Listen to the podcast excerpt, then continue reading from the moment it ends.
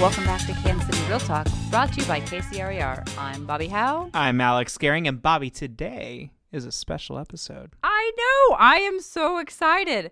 So last week was the residential forecast event where Dr. Lawrence Yun gave us some predictions for the economy and the housing market over the next 12 to 14 months. And if you weren't able to make it to the event, don't worry about it. It's okay. You should come to the next thing then in person. Right. But we're going to give you a pass this time. Just this one time, though. Just this one time, because we have it for you right now. Here we go. Here is Dr. Lawrence Yun, Chief Economist and Senior Vice President of Research for the National Association of Realtors at KCRAR's Residential Forecast event. Enjoy.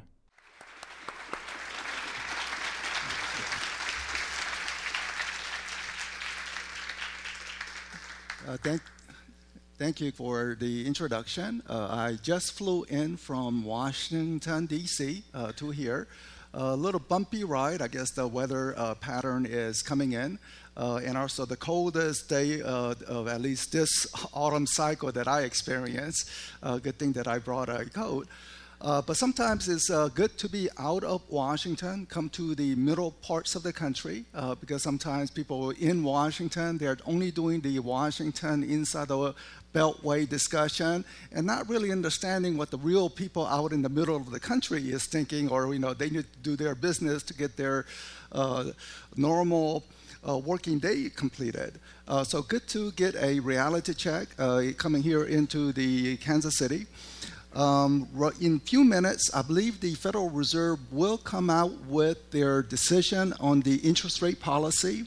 Likely, almost near certain, it will be a quarter rate point cut in the interest rate. But what the Federal Reserve control is not what impacts you directly. They control something called Fed funds rate. That is the borrowing rate a bank borrows from each other for their cash flow situation. But generally, it can indirectly impact.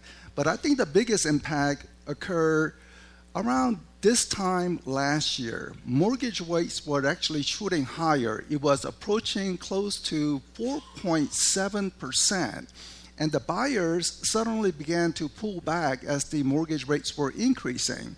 And then by the new year, early part of 2019, the Fed, they did not change any policy, but they just indicated change in communication, which was to say that they will not be raising interest rates anymore, and possibly sometime in 2019, they could cut interest rates. So just in the change in the communication led to the mortgage rate going from 4.7% to 3.7%.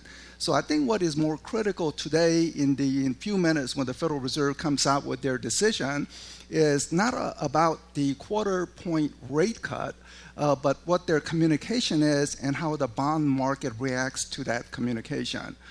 But let me go over the economy, where it has been, where it is likely to go, especially in light of the fact that the word recession is appearing more frequently now than before. Whether it is a possibility of a recession, are we going into a recession? Today, number on the overall economic activity show that it is still moving positively. In fact, in the U.S., we are in the midst of the longest economic expansion ever. So one goes into the measurement of all the economic output, income generation, and you look at the expansionary period, and sometimes economy expanded for 5 years before fizzling out. And when I say fizzling out, going into a recession and people losing jobs. Sometimes expansion was 7 years, but right now we are in the 11th year of economic expansion. So it's the longest economic expansion ever. Furthermore, the economy grew solidly in 2018. Now we are almost completing year 2019, but in 2018, it grew 2.9% or close to 3%. We were fortunate, we meaning NAR was fortunate to have President Trump come and speak to the realtor audience in Washington, D.C. When we had our mid-year conference. About 8,000 realtors from across the country coming for to speak with their members of Congress. We have NAR meetings, committee functions, and all that activity which we do.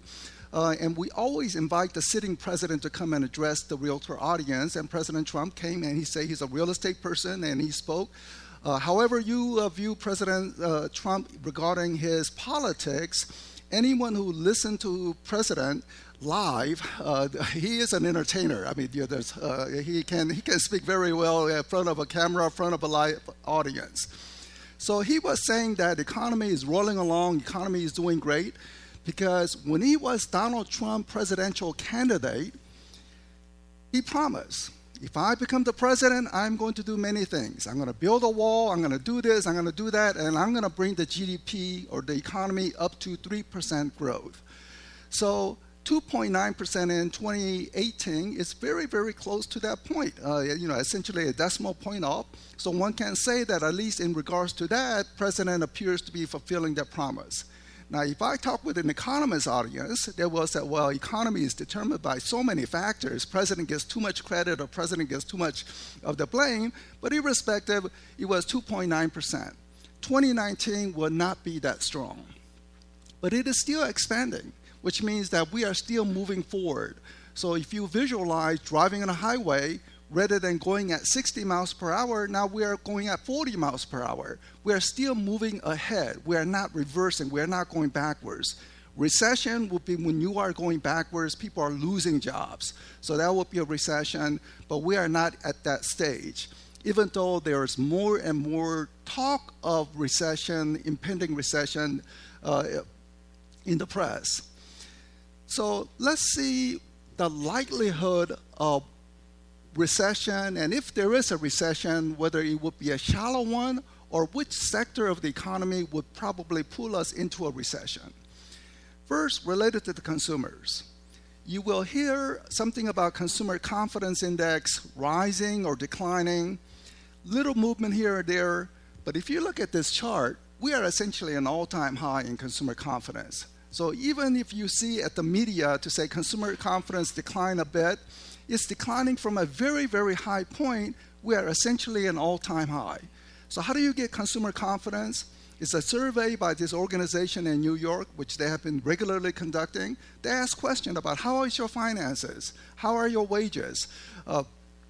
What about your retirement funds?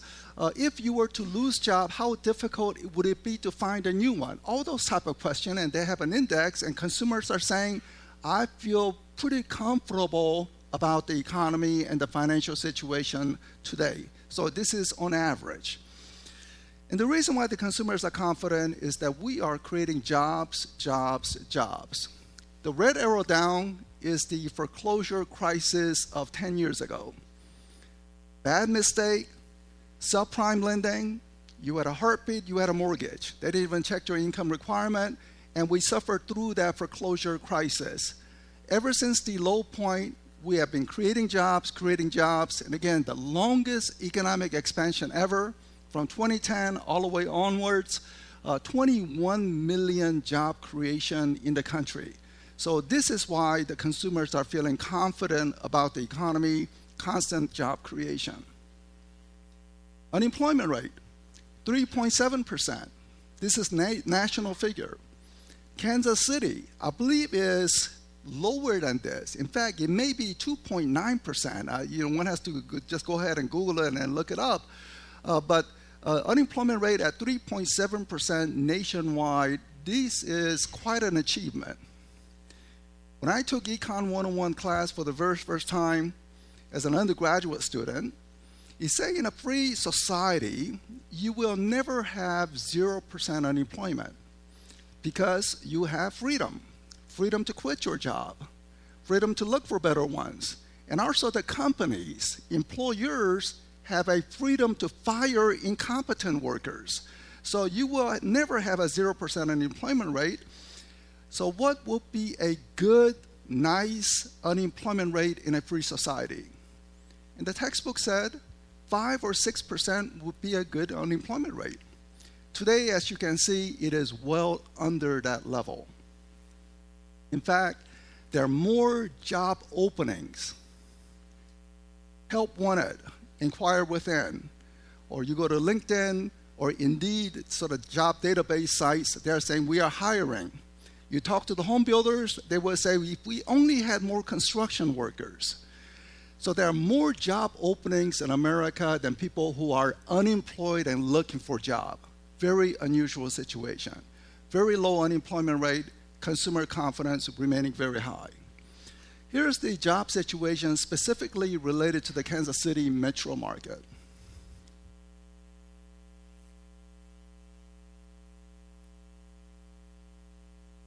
I always have a problem when I have an intern come work for the summer in our office.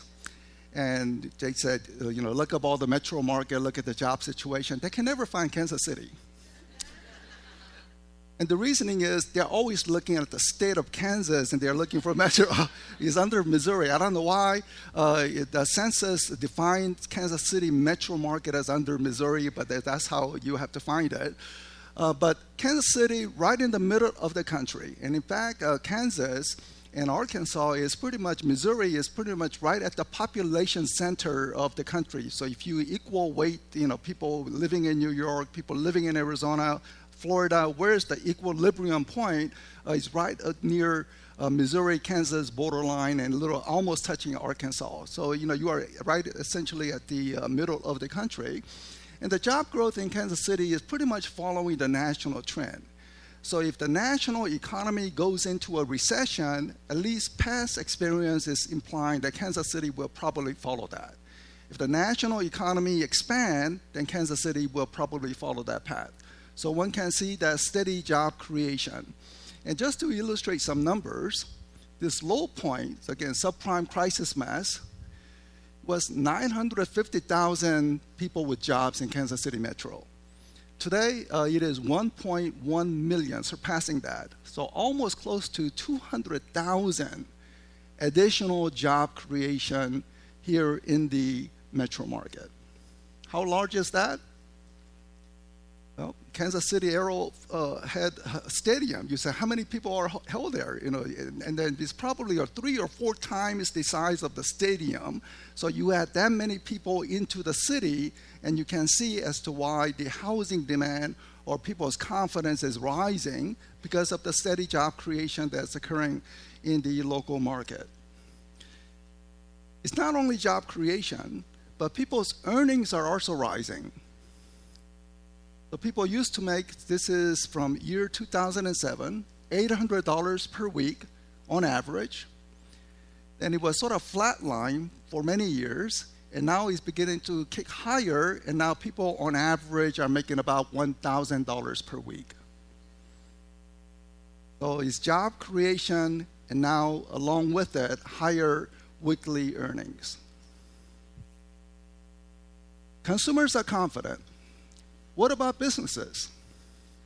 Well, you look at the business profit situation, and here specifically I put after-tax corporate profits because there was a large cut to the corporate tax rate a few years ago. President Trump said American companies need to be more competitive with other companies based abroad, so we will lower the corporation tax rates.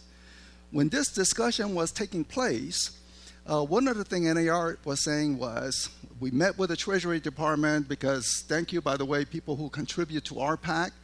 If you don't know what an RPAC is, it's a Realtor Political Action Committee. So people invest money, NAR consolidates that money. Most of the money actually stays here within Kansas and Missouri, so you use that money to elect local politicians. But portion of it go to NAR, and we want to assure that we have an easy communication with policymakers in Washington. Now, some people say money should stay out of politics, and everyone has their opinion to it. I think the best way to think about the messiness of the politics of money is what Winston Churchill said.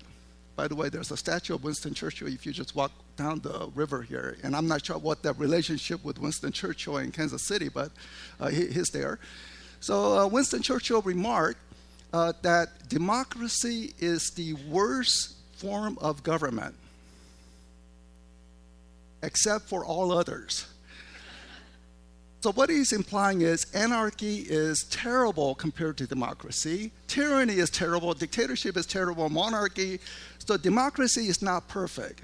So there's a lot of messiness in it. But nonetheless, it is the best available alternative compared to others. And the way the money works is that you ask any person running for office, they will say they need the money to run for office. Without the money, they just, their campaign stops right away. So we are expressing, realtors are expressing their free speech by contributing to RPAC to assure that realtor policies are represented. Going back to this, when the corporation tax rate cut was being discussed, NAR met with the Treasury Department, met with the members of Congress and others to say, what about tax break for small business owners like realtors and realtor brokerages? So some of you, or in fact, it should be most of you, who file your April 15 income tax return, you would have noticed you have your revenue, the cost, and you have your net. From the net income, you face the tax rate. That's how it used to be. But this year, you should have gotten your net, and you get to deduct additional 20% off that net so that small business owners also get a tax break and not corporations. So, you know, that's one of the benefits that we try to push through so that the RPAC money gets well represented in the Washington communication. So corporation tax profit is very high, especially in light of the fact that we have a strong economy and the corporate tax rate is lower. However, companies are not spending that cash. This is business spending for machinery, software, factories. How is it growing? So this is the growth rate. And you can see that generally it's positive because we're in the longest economic expansion ever, so they are spending more, but not aggressively. Especially the second quarter is much softer, and the new data came out today, this morning, which is not included here, and is actually negative. They actually spent less than before. So companies are flush with cash, yet they're unwilling to spend. Why could this be? Well, you can just read a statement when the corporations release their earnings. They release their earnings and say, okay, we had a good profit. However, we are a little hesitant about investing in new factories because of trade war uncertainty. They pretty much say the same thing. They are saying they're concerned about the trade war, or the trade war could lead to economic slowdown or even economic recession, so they're holding back. So nearly every company, as they're coming out with their earnings, are saying their profits are fine, but they're not spending as much because of uncertainty. Even the iconic American brand, Harley-Davidson motorcycle, John Deere tractors, says the same thing. Because of the trade friction, trade uncertainty, they are being very, very cautious from it. Here is a report from our commercial realtor members. We take survey of commercial realtor members who specialize in commercial and ask, how is your leasing activity playing out? And they were saying that it was rising, but again, you can see that growth rate has drastically slowed, pretty much matching with the business investment situation. Here's a chart on the US import and export, the trade uncertainty. So the import is blue, so and the export, US export to the foreign country is red. So it's always the case, or nearly always the case, import exceeds the exports. So we have a trade deficit. It's this trade deficit that infuriates President Trump to say, why are we in a deficit? We should be in a surplus. Surplus sounds better than a deficit. Well, we should be doing better than this. So maybe the foreign countries are cheating. Or perhaps if we just put a tariffs and prevent the foreign products from coming up to the US, then maybe we can reduce the imports. So it is President Trump's trade policy that could be leading to trade war uncertainty, and the business are holding back some of their spending patterns. Now, again, I illustrated that companies are flush with cash, but they're unwilling to spend, and they're publicly stating the reason why they're unwilling to spend. When you look at the stock market, it's close to an all-time high. But over the past few months, there was a little nervous points. When the stock market made a big decline, you say, what the heck is going on? And you see the statement that says that President Trump wants to start a trade war with China. Business communities are not liking that statement. Then sometimes you see the stock market recover strongly, and you say, what the heck is going on there? And there's an indication that President Trump wants to make a trade agreement with China. So anytime you see the stock market volatility, it's either trade war, which crashes the stock market, or trade agreement, which the stock market recovers. You look at the trade policy specifically related to the second largest economy in the world, which is China. And they're without a doubt cheating. They're not respecting our copyrights, trying to steal technology, or to say that you have to show us all your business secret before we allow you to sell soap. You know, Procter & Gamble, they sell soaps around the world, but if Procter & Gamble wants to come to China, you have to show us how you make soap. So China is demanding something that other countries are not demanding. In fact, you would say that's like cheating, you know, business spying activity. So we have to correct to assure that we are playing fair game. To the degree that President Trump is trying to introduce rule of law into China rather than rule of dictator or trying to steal technology, I would say it would be highly beneficial for China in the long run. All the country that respects the rule of law grow over the long run.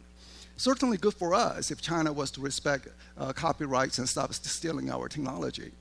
So if this harsh talk coming from the White House is really to open up China or hard trade negotiating tactic, then maybe once we get a trade agreement, we really have a business spending come back around and be solid and contribute to the economy. But if it is the case that President Trump's instinct is to say, put a tariff, and China reciprocates by putting tariffs and tariffs, and we have a trade war, then without a doubt, the economies of the world will begin to sink. China will probably go into a terrible situation. Mexico will be devastated. Germany is probably already going into a mild recession because they're no longer selling their machinery to China because China is concerned about this trade war. And this circle items, when import and export fell, this is the time when the U.S. economy were losing jobs. When we are losing jobs, both trade activity declines. So we have to see how everything about the trade policy plays out. If it's a straight trade war, tariff against more tariffs, then the economy of the world could sink. But if it's a trade agreement, especially stopping China from cheating, and I think it would be a win-win situation for both U.S. And China. So let's see how things play out. In the meantime, Federal Reserve policy is this. So this is from year 2000. How many of you were in business, in real estate in year 2000? Less than half, and I know in generally, about 1/3 of the audience never raised their hands. So many of you have entered a business in the recent 5 years or 10 years, but not all the way to the year 2000. But back in the year 2000, mortgage rates were about 8%. I know that because that's when I bought a home. So 8% was considered very, very normal condition, but then you had this little swings in interest rate, and through this policy, we had mortgage rate hitting essentially an all-time low, about 3.5%. Then it also fluctuated a little, even as the Fed really did not change their policy. And then when they started to raise interest rates, this is when by December of last year, mortgage rate hit 4.7%. Then once they changed the communication, then it declined from 4.7 to 3.7. And that's a big deal for many of your consumers, mortgage rate going from 4.7 to 3.7. So Fed today is probably cutting another round of rate cut. But now they will communicate as to whether or not they will continue to do so, or this is the stopping point. And most likely all the Fed statement, their final sentence in the Fed communication is always the same. They will look at the incoming economic data, and from that, they will determine what the future policy will be. But still, you have to read between the lines to see whether they are trying to be a little open to monetary stimulus or they want to be restraining. But right now, the Fed policy is they have stopped raising interest rates, and they are now in a cutting mode. And whether or not we are at the end of the cutting mode and stabilizing. In the meantime, mortgage rates are moving this way. So blue is the 30-year fixed rate mortgage. Red is a 10-year treasury bond yield. Mortgage rate directly follows 10-year treasury yield, not the Fed funds rate, not the monetary policy the Federal Reserve does. And then you hear the huge news, in the evening news, you will hear about what the Fed has done. But the mortgage rate do not necessarily follow what the Federal Reserve does, but it follows 10-year Treasury. Why the 10-year Treasury? Well, 10-year Treasury is the most safe investment to earn interest because it's government, they will pay, and so that's the base level. So why is the 30-year fixed-rate mortgage related to 10-year Treasury? Because when people take out a 30-year fixed-rate mortgage, they don't keep it for 30 years. People get it, but after 7 years, after 10 years, after 12 years, they decide to move.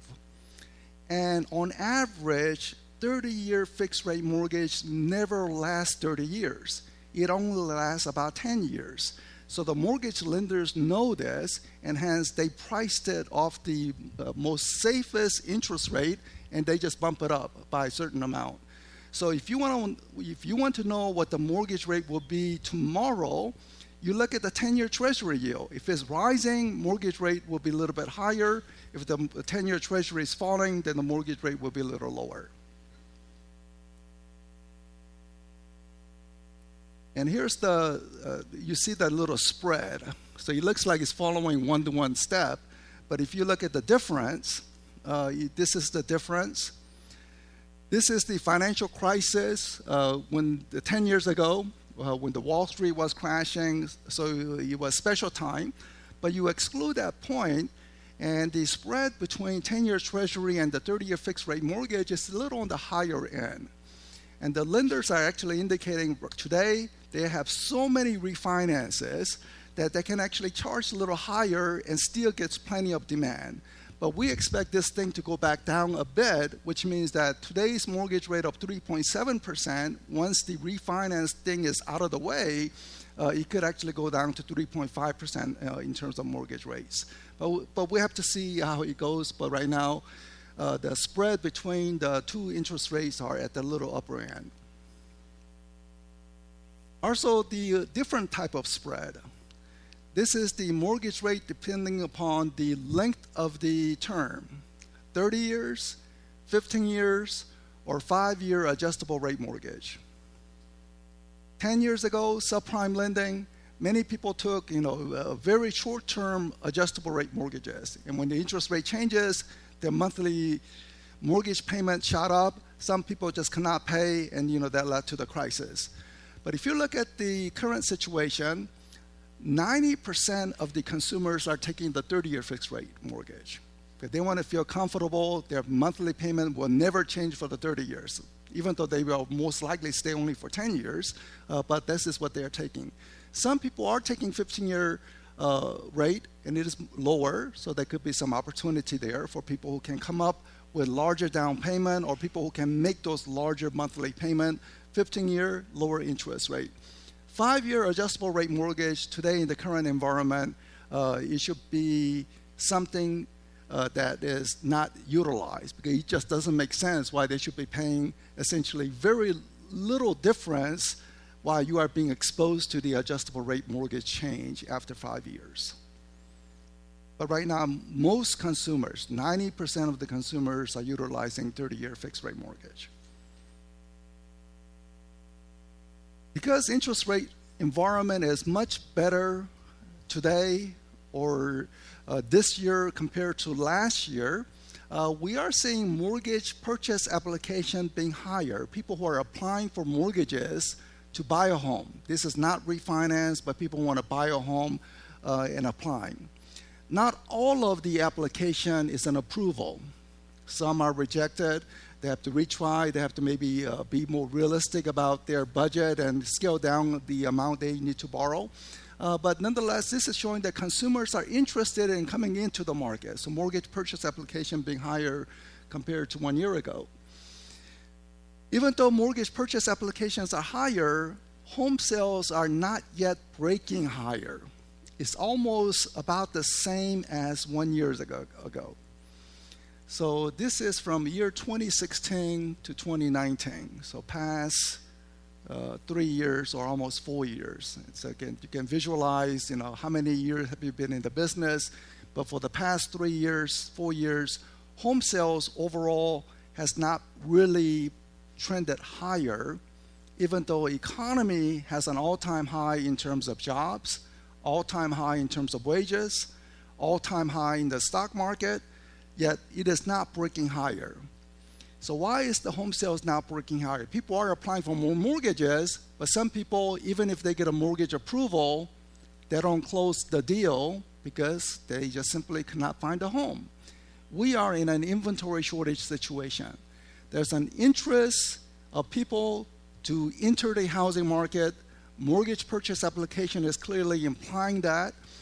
Yet people are saying that they cannot find that home, inventory is lacking, and therefore home sales are not rising to the degree that the consumers are expressing their preference about the housing market.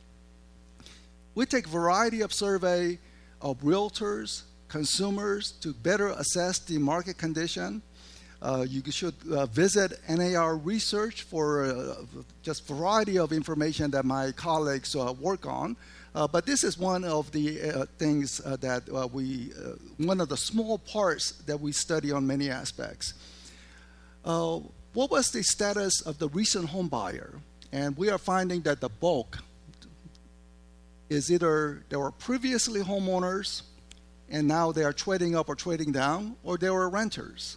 And then there are a few who are in a special living arrangement, whether they were living with parents or living in a dormitory, but most of them were either renters or homeowners. So if you specialize only with homeowners, then you are missing a sizable portion, the renter population. But if you're only working with the rental population to convert them into homeowners, then you are also missing out on some homeowners who may be interested in looking for different homes. First-time buyer transactions looks like this. Currently, it's about 30% of all buyers are first-time buyers. And this part here is just worth also to show the impact of the RPAC money, is that during the financial crisis, we were going into a recession. Many people were losing jobs. And one of the things that we, NAR, lobby in Congress, and Congress agreed, and the White House agreed at that time, was to say that we need some kind of stimulus, special stimulus to get the buyers back into the market. If people are losing jobs, even low interest rate may not do the trick. There has to be other incentives to get the people into the market. And for people who were in the business back in 2009, 2010, there was something called home buyer tax credit. You buy a home and you get $7,500 or $8,000. I forget exactly what it was. So that was, in essence, to stop the bleeding in the housing, stop the bleeding in the economy. And again, thank you for people who contribute to RPAC. We want to assure that housing market, I know it goes through a cycle, but it's to be more manageable cycle than in other cases. But right now, the first-time buyer situation is that about one-third of the total buyers are first-time buyers. A good thing about working with the first-time buyers is the following. They tend to be younger. And if they are younger, they buy their home. And they are much more likely to move within the next 5 or 7 years. Why? They have an additional child in the family or two children in the family. They need a larger home. Elementary school was fine. But for middle school, they're beginning to consider different options. So generally, it's the younger home buyers, first-time buyers who buy and that could become your repeat clients. While the older home buyers, once they purchase, say at the age of 50, is probably their final home. So there's not a repeat business opportunity other than the referral that you provided a good service, and they will provide that referral for future businesses. I talked with Kip Cooper, the CEO of the Kansas City Realtors, about the membership numbers, and he is indicating the membership numbers are still rising in the Kansas City metro area. And it is the case also nationwide. We may hit an all-time high in terms of membership. We have no control over this. It's people who just want to enter the business. We cannot prevent people from entering the business. So it's a very fiercely competitive marketplace out there because so many people with a unique business model trying out different things. But one consistent result that we find from recent consumers of home buyers or home sellers is that if you ask the question, generic question, what do you think about realtors helping you out on your business? It's just very generic. And they give certain remark, certain percent point or approval points or satisfaction points. But if you ask a very specific question, in your recent transaction, the realtor that you worked with, would you recommend this specific realtor to your friend, colleagues, or family members? And nearly 80%, 90% of the consumers say yes. In other words, realtor generically, consumers don't have necessarily high opinion of realtors generically. But the realtor they work with, they have very high regards, which means that you need to assure that you serve your consumers' interests over the long haul. So you will not get that next transaction from the same client next year, but you may get that referral. And of course, if you build in a pipeline, in 5 years, they may utilize your service. And if you have a deep enough client base, then constantly you have a flow. So any realtor who are fly by the night, just trying to get that transaction done, cutting the corners, without that referral or repeat business, it's not gonna cut it. So it's a large number of membership, people are coming into the business, but you need to serve your consumers' interests over their long run. This is a little interesting. So people are applying for mortgages, but we also take consumer survey about just their attitude regarding home buying. Just very simple question. Is it a good time to buy? And do you strongly agree with this statement? And it's been actually sort of trending down a bit. This time last year, it was due to higher mortgage rates. Then you see a little recovery as mortgage rate began to decline. But this was quite surprising to show that consumer overall question about is it a good time to buy has weakened a bit. And part of that reason could be, first, there's more discussion of recession. If there's a word recession, then some people may begin to pull back. Other people may say, well, home prices have risen so much that now I'm concerned that whether or not home prices are at the top and it could decline. So that could be the reason. But when we look at the data a little deeper, the number one reason as to why people's confidence about buying is a little lower is because they're just saying that there's just not enough inventory. Even on a television show, you get three choices, home A, B, or C. Which one do you want? But in today's tight inventory environment, especially at certain price points, essentially a home comes onto the market, it gets multiple bid, and the clients are, realtor tell their clients, you have to make a bid, otherwise it's gonna be gone. So in other words, tight inventory is rushing consumer decisions, and they are feeling very uncomfortable about the whole process. They wanna see 10 homes before selecting as which one it is. So one way to boost people's confidence about home buying is we need to assure that we have steady flow of inventories. Otherwise, consumers will be very frustrated. To say that here's one home, make a bid, consumers are not liking that process. And here's the inventory situation. And generally speaking, there's seasonality. More inventory shows up in the spring buying season. But once we reach September, then inventory drops. Then it drops even more as we approach Thanksgiving and Christmas. And only around early February, you see little uplift in inventory. Then by March, April, strong increase in inventory. But also the buyers also come out at that time period. We take survey of realtors, and maybe one or two of you responded to this survey. which is we just asked the question, how are the buyer traffic? So when you hold an open house, how is the foot traffic? Or do you get a lot of phone inquiries about wanting to come to the market? And based on this, what we are finding is that most of the country, including Kansas and Missouri, is a strong buyer traffic compared to the year before, better condition than the year before.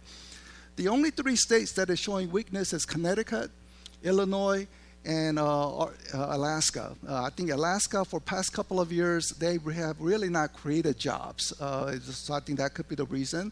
Illinois, some people are saying Illinois could go bankrupt, so they're concerned with the Illinois situation. But in Connecticut, it's really the case of the SALT. That's the state and local income tax. Here in Missouri and Kansas, whatever your mortgage interest or property tax is, you can fully deduct that amount if you wanted to. But in Connecticut, their property taxes of $30,000, they used to be able to deduct that, but now they cannot anymore. They're only limited to up to $10,000, and hence people in Connecticut, like in Greenwich, Connecticut, I hear just anecdotal story, someone purchased a home for $5 million a few years ago, they want to sell it, but they can only get a bid for $3 million. So consider $5 million going to $3 million. I mean, that's a very, very expensive areas, but it's the expensive areas where they have high property tax, but now they used to be able to fully deduct that, but they will not be able to. And also just another part related to your, just on your marketing brochure, which you may at least be cognizant of, not to necessarily change, but cognizant of, is that you may have the marketing brochure that say, buy a home and get a tax break. Your consumers will respond to say, I don't need a tax break. And the reason for that is after the tax reform, the standard deduction has been doubled for a married couple from $12,000 to $24,000. So you have mortgage interest, charitable deduction, property tax, and others. And in people living in Missouri and Kansas, they don't come up to $24,000, so they said, I'm going to take the easy standard deduction. So therefore, in your marketing brochure to say, buy a home and get the mortgage interest deduction, 90% of your clients will say, I don't need it. Only the top 10% will begin to say, yes, that is important to me. But in Connecticut, it is very, very important. You know, it's almost like one-third of the population who utilize that property tax and mortgage interest deduction. But Kansas, Missouri, in good shape, at least according to the realtors, as related to the buyer traffic, even though inventory is not available. This chart is wrong, and because it is wrong, I looked at this morning, and it surprised me that Kansas City could be so much higher than St. Louis. So I just sort of double-checked the numbers, and I'm finding that, yes, I made a mistake. I'm not sure why I put it there, but this red is St. Louis. Kansas City is only mildly higher than St. Louis, not this drastic difference. So what this chart shows is that it's a price index, repeat price index, not median price. Because median price sometimes can provide information, but sometimes it can distort. For example, if only the wealthy people buy a home, then the median price will be very high. If only the first-time buyers buy a home, the median price will be very low. That is not signifying somehow prices decline or increase. It's just who are the buyers. So the median prices can be somewhat confusing in that way. So the price index look at the same property, and once that same property gets sold later, 5 years from now or 7 years from now, they look at the price appreciation, and they look at all the other property of the similar situation to get the true, better, more accurate assessment of the price change. And what this chart shows is that prices from 1995, by the way, this is also wrong. It should be from 1995 to today, is that in St. Louis, prices have more than doubled over that time period.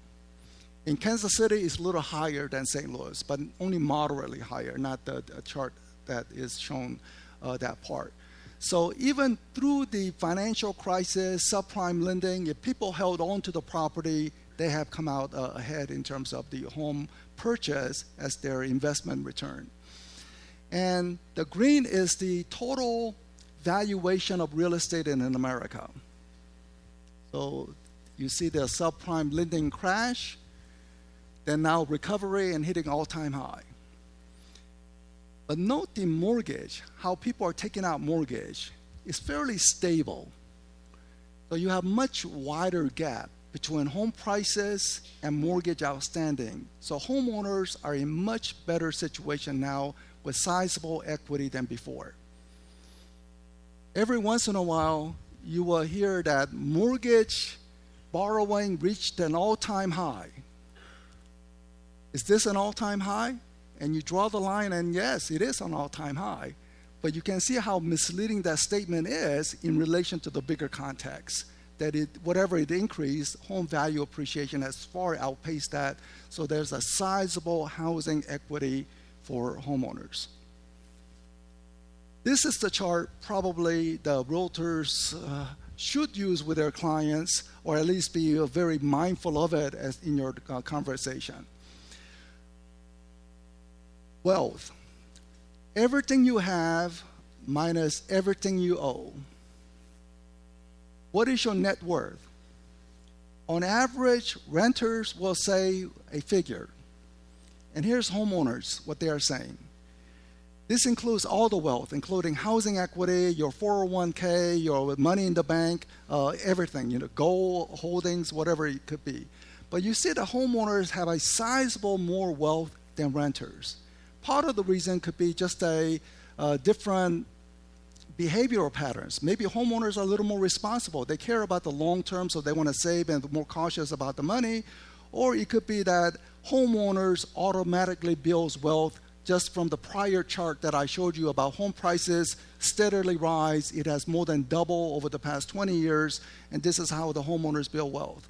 And I also show for different time period, year 2000, 2016, 2018, to show that even through the housing cycle, that homeowners have sizable wealth. So always at least share this factual information. It is the data from the Federal Reserve to say that homeowners build wealth over time compared to renters. Here's an interesting breakout of the wealth by different category. The blue is homeowner versus renter, something I already showed you. But the red, white population versus African Americans. And given the history in the US, with much later opportunity for African Americans to participate in society, there is a gap between the white Americans and African Americans. But here's an interesting chart on the green one. If you are African American homeowner, your wealth is much higher than white population who happens to be renters, which is showing that owning provides an opportunity to build wealth over time. The last category is age difference. People who are 75 and over versus people who are millennials, under 35. What does this chart say? It says that younger adults should be very nice to their grandparents, right? And in fact, we are finding that more first-time buyers are actually getting help from family members on down payment assistance, something that we have not seen before. Many people, first-time buyers, sometimes they utilize FHA mortgage. Other people use 3% down payment. But down payment is a major barrier for first-time home buyers. So there's always some number of people who always get some help from family members. But we are beginning to see increasingly more and more cases of family members helping out the younger generation with down payment.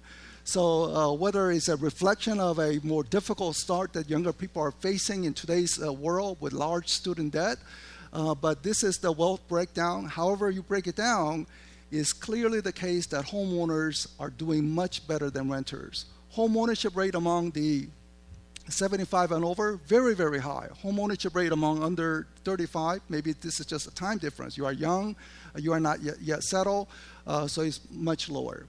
When we talk about RPAC, when I speak at a minority-dominated majority counties, so I go and many of the audience are either largely Asians or largely African American.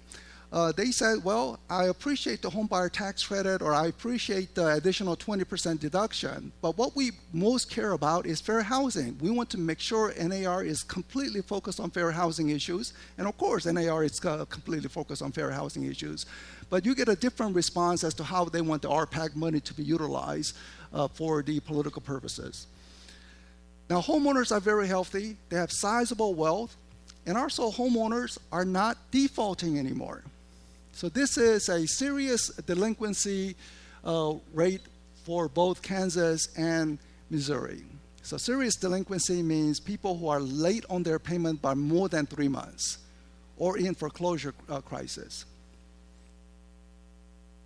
Anyone wants to make a guess which one is Missouri and which one is Kansas? So it's almost the same. I mean, there's virtually no difference. But just in case you care, Kansas has higher serious delinquency than Missouri, at least currently. You see that in different times, there's a little different period. Because people are not delinquent anymore, the number of foreclosed property or property that require short sales are also at historically low levels. Some realtors, I remember, 5 years ago, 7 years ago, they said, my business is in foreclosure and I am doing pretty good. But today you have to change your business model because all the foreclosures and short sales is just not there in today's environment. I mentioned we don't have sufficient inventory. And why is that? Why come we don't have enough inventory? And it's because we are just not building enough homes.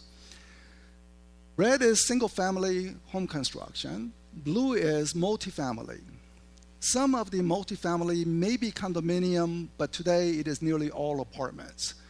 So what this shows is that if you just focus on the blue, it looks like we are pretty much back to normal if you just look at the blue. So apartment construction is back to normal. But it is the single-family construction that is greatly lagging behind. And it's not only lagging behind 1 year, is accumulatively, for 10 years, it's been under average. So if you don't produce enough homes, while the population is rising, jobs are being created, Kansas City Metro, remember, 200,000 additional jobs in the metro area. So if you don't create enough housing, you will face inventory shortage, just not enough inventory. And here's another indication of housing shortage. You look at the rental vacancy rate, 35-year low. Homeowner vacancy rate, meaning empty houses, also at a 40-year low. So all the indication is showing we are facing a significant housing shortage. And this is for the Kansas City Metro specifically, not the nationwide. And you can see that compared to what it used to be, how under we are. So it is rising, fortunately, but it's still greatly under, and it's been under for multiple years. And that is why we have housing shortage. If you are into construction, development, this is an opportunity. You build it because there's an inventory shortage. But please be mindful that the strongest demand for housing today is on the mid-price or slightly below. So if the builders build only $1 million home or $800,000 home, it may sit on the market for a while. But if they build a home that is $300,000, $400,000, you'll just sell like pancakes because there is an inventory shortage. Builders build it, they can sell it. Then the builders will say, if I build $300,000 home, numbers don't work. After I pay for the land, after I pay for the wages for the construction workers, after I pay for this and that, numbers just don't work. So it's a very catch-22 situation where the builders, if they build it, it looks like they can sell it, but they are saying the numbers don't work at the moment, at least for some areas. Multifamily, again, apartment is back to normal, as you can see, so no situation related to apartment. The rents are rising much faster than overall consumer price inflation. So blue is how is the rent rising, and there are people are saying rents are rising close to 4% a year. The overall consumer price inflation is around 2%. So rents are consistently outpacing people's income growth. I know it's not an issue here in the Kansas City area, but it is becoming an issue in San Francisco. It is becoming an issue in New York City. And one presidential candidate, Bernie Sanders, has said he wants to impose nationwide rent control. the rents are rising too fast. And you talk to any economist, and economists will say rent control is probably the worst way to address housing affordability or housing shortage. The way you address it, so you have to build more homes. By having more supply, it keeps the rents down. But if you just impose a rent control, then it's going to deter builders from building apartments, and then it will exacerbate the housing shortage. But you see why the sentiment is out there for rent control. The sentiment for rent control is out there because people are saying the rents are rising much faster than people's wages, much faster than the overall consumer price inflation. Almost done and ready to go to the forecast. So before going to the forecast, it is worth remembering to compare year 2000 to today. Why year 2000? Well, you say it's turn of the century, maybe it's a good year to compare with. But also, the reason why year 2000 is a good to compare with is because if you look through the newspaper article in the year 2000, flip through the pages, you'll find that real estate news was very boring. Very boring in a sense that no one was talking about a bubble, foreclosure crisis, or home buyers stretched out. It was a very boring news. And if you consider the real estate news was boring in the year 2000, you may begin to say, maybe that was a normal condition. So using year 2000 as a normal reference, let's see how 2019 is doing. How is the housing affordability today? Home prices are higher, but believe it or not, it is more affordable to buy a home today. It's better condition, and the reasoning is mortgage rates are much lower. In fact, it's 3.7%. This was the early part of the year. What about the population in the US? Almost 50 million additional people living in the country. What about the more adult population, 16 and over? Again, almost 40 million additional adult population. What about households? Because you can have 4 people in a family, or some people may have 5 people in the family. So you look at household family members or people living together. And you are saying we have about 20 million additional households. What about jobs? 20 million more jobs. What about home sales? It's actually down. So you look at this and say better affordability conditions, more jobs, more household formation, yet why is home sales not rising with it? Just means that there's plenty of pent-up demand for housing. We need more inventory. So if we get more inventory, especially through new home construction, your business opportunity will rise. And also, I would say that even if there is an economic recession in the US, you'll be one of the mildest. I will give into the forecast as to why I don't see a recession, but even if we did have a recession, it would be one of the mildest because we need to build more homes. And when the home builders build, usually we don't have a recession or it tends to be very, very mild. So if we have more inventory, more construction, we can satisfy more home sales. So there's a plenty of business opportunity in the future years and the business environment as a whole. Only thing is you have many competition among your peers. So again, you have to think about what is the best business model, how do you obtain the referrals, repeat clients. And this is the affordability index, and I mentioned it's a little lower today compared to recent years, but much higher than the year 2000 because this was 8% interest rate. Today we're at a 3.7% interest rate. So let's go to the forecast.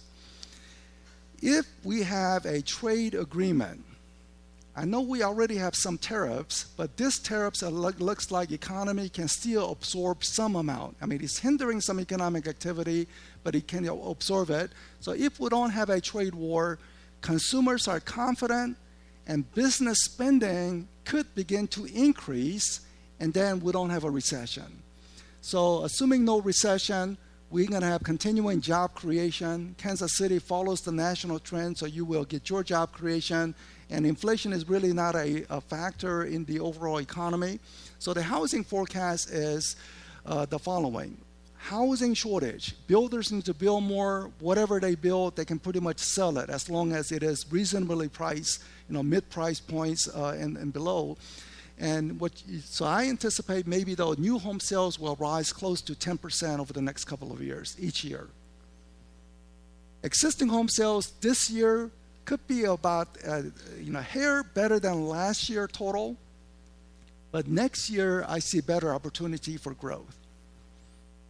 And the prices, anyone talking about the bubble, they're going to miss out on this housing equity gain. When you have a housing shortage, prices rise. Even with increased production, we just don't have sufficient inventory to fully satisfy demand. So home prices will continue to rise.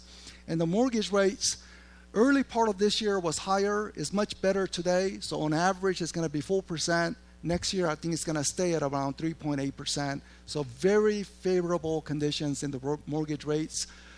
So overall condition is that if you're a large brokerage, you will see overall business dollar volume rise. But if you are an individual agent, there's a lot of competition out there. And some of you will do very well. Others will be challenged. And maybe this is a statistic I should share with. 15% of the realtor members across the country make six-figure gross commission income, $100,000 or more. That's 15%. But 30% of realtors across the country make less than $20,000 a year in gross commission. So it's a highly entrepreneurial. Some people do very well. Other people are very challenged in that process.